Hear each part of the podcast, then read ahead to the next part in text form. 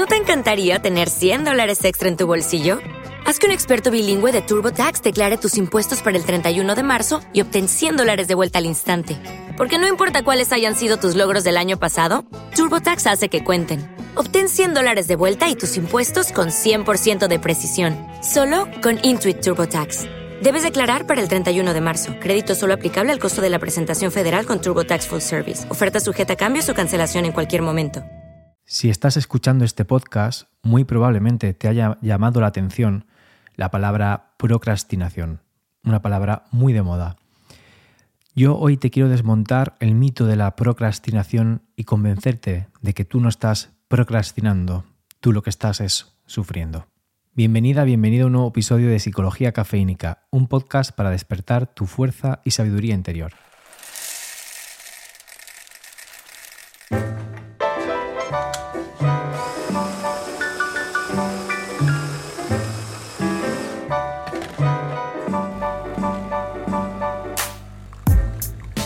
Fran Jodar, psicólogo cafeínico humano antes que profesional. Y si es la primera vez que te pasas por este podcast, te doy la bienvenida y me encantaría que te suscribieras, que te sumaras a esta maravillosa comunidad. Y si eres una persona que me sigue desde ya hace tiempo, como me gusta decir, pues enormemente agradecido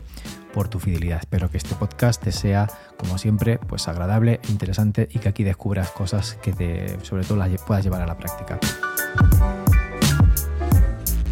En el episodio de hoy quería hablarte sobre la procrastinación, una palabra que mm, en estos tiempos se ha puesto muy de moda en el campo de la productividad. Entonces muchas personas dan con este concepto, con este palabrejo y creo que a día de hoy están mal entendiendo qué es esto de la procrastinación. Me encuentro esto a raíz de mi experiencia a la hora de preparar, aprobar oposiciones, escribí un libro que se llama Técnicas de alto rendimiento para aprobar una oposición, un libro que va ah, sobre esta temática de la productividad aplicada a cómo mejorar tu rendimiento, cómo alcanzar unos niveles de rendimiento superiores o elevados sin mm, que tengas que mm, destruirte, sin que tengas que eh, renunciar a cosas, sin que tu estilo de vida tenga que ser algo tortuoso. Entonces descubrí una metodología que a mí personalmente me ayudó mucho en el campo de la productividad, que me ayudó mucho a mm, organizarme, que me ayudó mucho a entenderme, que me ayudó mucho a cómo mejorar mi rendimiento progresivamente hasta alcanzar un rendimiento pues adecuado, un rendimiento elevado en cuanto a mis posibilidades o mi punto de partida.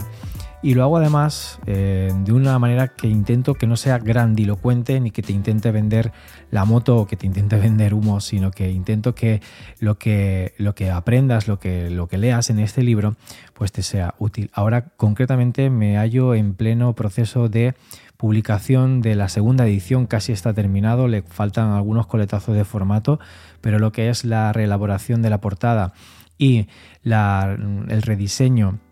de las páginas interiores y de los contenidos. Concretamente, pues he quitado algunas partes que son, fueron las más criticadas y con las que yo tampoco en su momento me sentía del todo con demasiada,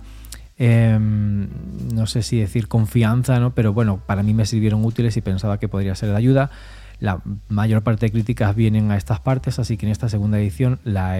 las he quitado y lejos de corregir solamente pues, defectos ortográficos y temas de diseño, he, mm, introducido nuevos contenidos. Nuevos contenidos de las últimas lecturas que he hecho. Y además he hecho un disclaimer para esta segunda edición, que en sí mismo sea como un capítulo nuevo, donde además te alerte, te ponga en antecedentes que lo que vas a encontrar es un formato para mejorar eh, tu rendimiento en la productividad a la hora de estudiar una, una oposición o que te podría valer para perfectamente cualquier eh, otro proyecto, la preparación de cualquier otro proyecto exigente. Pero en ese disclaimer lo que quería resaltar que consideraba que no estaba del todo eh, bien destacado en la primera edición del libro fue el hecho de que la salud mental, cuidar la salud mental y todas las estrategias de autocuidado pues me parecen claves. Estudiar una posición, así como preparar cualquier proyecto ambicioso de alta exigencia, no tiene que ser un proceso de autodestrucción. Entonces, esta temática de la procrastinación a mí me parece clave, porque lo que estoy em, encontrando en las sesiones que hago de soporte a personas que están preparando una posición, eh, personas que tienen problemas de rendimiento, personas que desean eh, superar sus bloqueos, sus crisis existenciales mientras, mientras opositan, pues es em, que vienen arrastrando mm, una etapa personal previa de acumular dificultades, de situaciones en el pasado que no han resuelto, problemas que vienen de otras épocas que en su momento se abordaron con esas estrategias que existían en aquel momento, no del todo maduras, no del todo eficaces, que servían para mm, pues eh, salir del paso, pero em, mientras te adaptas a esas estrategias y a los resultados que producen, tu vida va pasando y puede darse la situación de que se instauren de modo que han moldeado, cincelado tu personalidad, tu estilo de vida, tu identidad y la manera con la que tú te sientes cómoda o cómodo resolviendo determinados tipos de problemas. Entonces, encuentro que muchas personas que me consultan para superar estos problemas de procrastinación, lo que están pasando es una situación personal realmente jodida, realmente grave. Eh, están en una etapa de crisis existencial donde su cuerpo, su cerebro les ha parado los pies y les ha forzado de alguna manera a revisarse por dentro. Entonces, cuando leen contenidos, ven contenidos, escuchan a determinadas personas del mundo de la productividad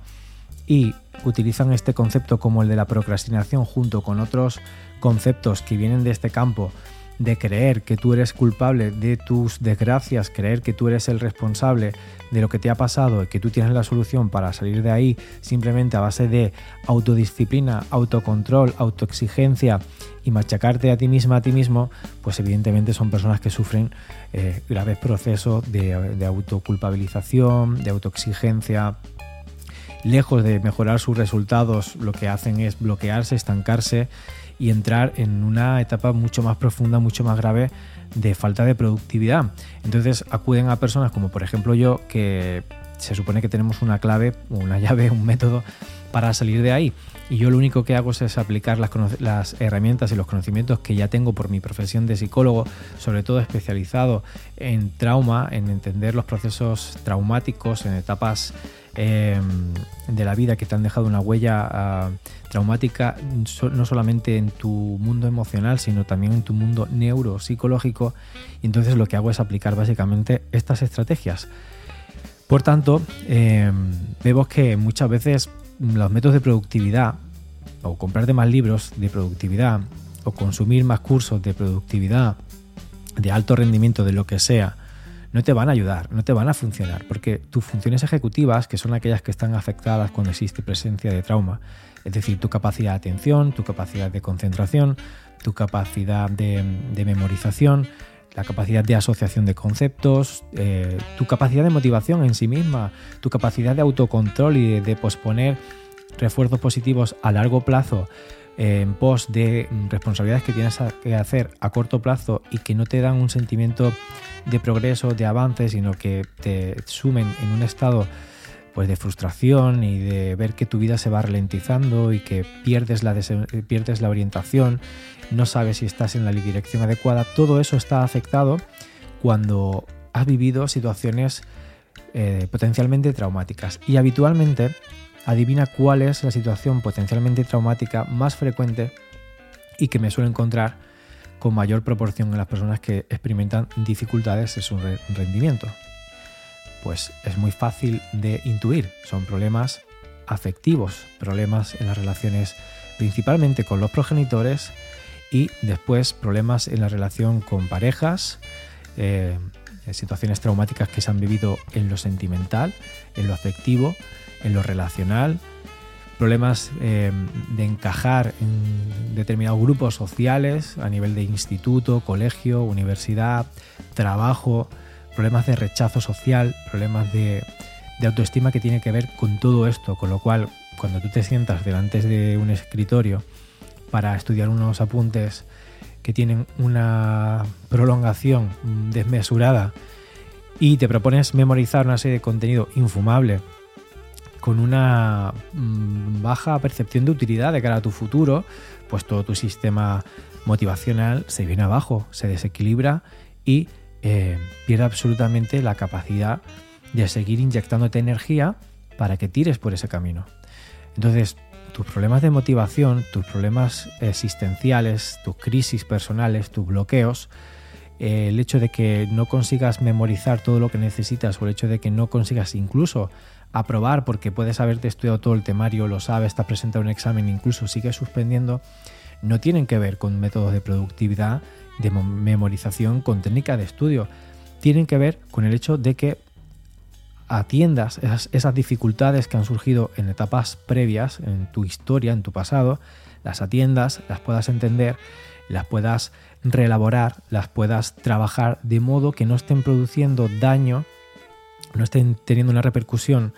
neuropsicológica, emocional y, em, y conductual en tu presente. Entonces, cuando empiezas a resolver esas historias, cuando empiezas a atender esas dificultades